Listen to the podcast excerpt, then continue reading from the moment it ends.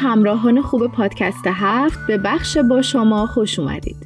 این هفته موضوعی رو دنبال کردیم که شاید دغدغه هر کدوم از ما باشه. اینکه چطور می‌تونیم آزادانه در جستجوی حقیقت باشیم.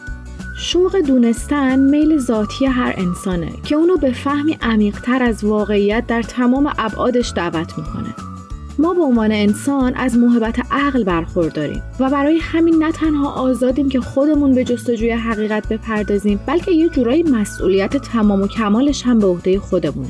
در جستجوی حقیقت بودن به ما کمک می‌کنه که ماهیت واقعیمون رو بهتر بشناسیم و هر چقدر این آگاهی از خودمون و همینطور جهان اطرافمون بیشتر میشه یه درکی از رابطهمون با دنیای اطرافمون به دست میاریم که این درک تو رفتار تصمیما یا اهدافهای زندگیمون اثر می‌ذاره.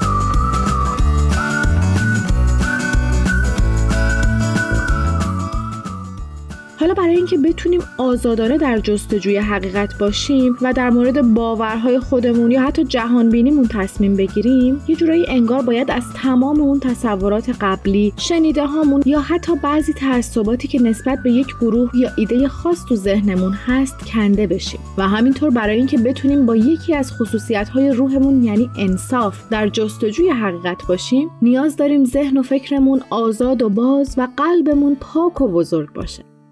در ادامه از حامی و هیلدا پرسیدیم برای در جستجوی حقیقت بودن تو هر موردی باید چه خصوصیاتی داشته باشیم؟ و اینکه اگر هر مطلبی که به خصوص در شبکه های اجتماعی ممکنه باهاش مواجه بشیم رو بدون آنالیز کردن و تحقیق کردن راجب درست یا نادرست بودنش بپذیریم چطور هم ذهنمون رو آشفته می‌کنه هم بعضا می‌تونه باعث دامن زدن به ها و اختلافهای بیشتر بشه. توانایی جستجوی حقیقت قابلیتی هست که نوع انسان با اون خلق شده. شناخت ماهیت وجودیمون برای اینکه بتونیم ورای هر چیزی رو ببینیم و حقایق نهفته در هر خبری، حرفی، شنیده یا حتی تصویری رو تشخیص بدیم ضروریه. ماهیت ما به عنوان انسان اساسا دو جنبه مادی و روحانی داره. البته که طبیعت مادی برای وجود ما انسان در این جهان ضروریه ولی زمانی که اجازه بدیم بر آگاهی ما مسلط بشه نتیجهش بیعدالتی، ظلم و خودپرستی میشه اولین شرط در جستجوی حقیقت بودن تمایل و اراده است. که اگه واقعا خودمون نخواهیم چشما گوشامون رو میبندیم روی همه چیز. وقتی که ما ذهنمون رو پاک و رها می‌کنیم بهتر می‌تونیم پذیرای افکار و مطالب جدید باشیم. تمایل به جستجوی حقیقت به ما کمک می‌کنه تا لزوما هر چیزی که می‌بینیم و میشنویم رو همینطوری نپذیریم و ورای اون موضوع رو ببینیم. شاید بعضی موضوعات صرفا حقیقت نیست و باعث نفرت پراکنی بین افراد بشه. و این مسئولیت همه ماست که در ورای هر موضوع در جستجوی حقیقت نهفته درش باشیم. مثالی که به نظرم میاد مثل زمانی که انقدر بازار تبلیغات انواع لباس ها برندهای بهداشتی یا آرایشی زنان یا داروهای مکمل برای هیکل ازهانانی مردها داغ هست که ناخداگاه تمام آدما از چیزی که هستن ناراضیان و می‌خوان تبدیل به چیزی بشن که بهشون القا شده. و این شکلی تمام معیارهای زیبایی و خوبی توسط افرادی تعریف میشه که نفعشون درش هست.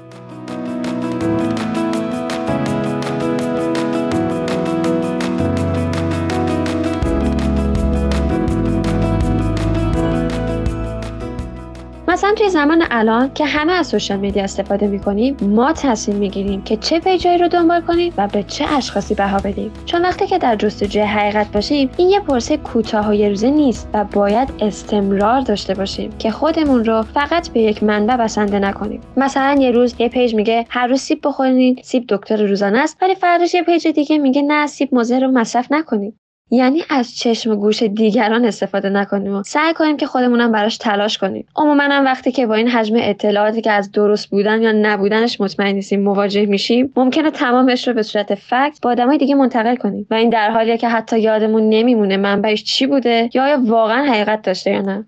و از طرف دیگه وقتی بتونیم و یاد بگیریم به بود روحانی خودمون نگاه کنیم با صفاتی مثل محبت، عدالت و انصاف آشنا میشیم و یا حتی فهممون از زیبایی و کمال عمیق میشه. می‌بینیم که چقدر این صفات می‌تونه به تشخیص درست از غلط به ما کمک بکنه. در واقع یه جورایی قوه تشخیص آنالیز ما به کار میفته و با دیدن هر خبر یا شنیده ای سریعا به عنوان یک حقیقت نمیپذیریمش بلکه تلاش می‌کنیم تا جنبه های نهفته ای که داره رو با رویکرد علمی حتی بررسی بکنیم. و حتی از خودمون سوالاتی بپرسیم. مثل اینکه آیا این موضوع سندیت داره؟ من چجوری می‌تونم مطمئن بشم که با چشم انصاف و هوشیاری کامل دارم این موضوع رو بررسی می‌کنم؟ آیا ممکنه هجاب ها یا مانع های صد راهم باشه و نتونم صحیح رو از غلط تشخیص بدم؟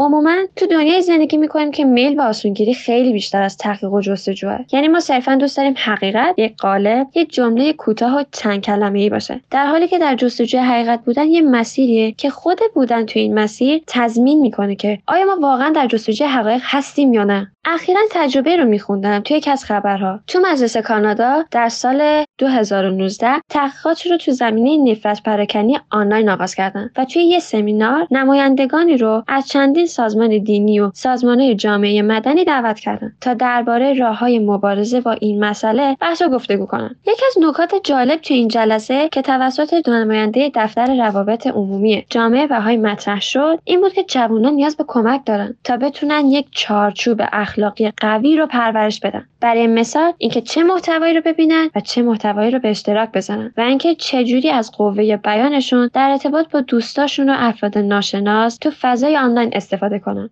این جلسه آگاهی خیلی زیادی رو منتقل کرد که دولت ها و شهروندا دیگه نمی‌تونن نسبت به فناوری های آنلاین و تاثیرات آنها بر اجتماع بی تفاوت باشن.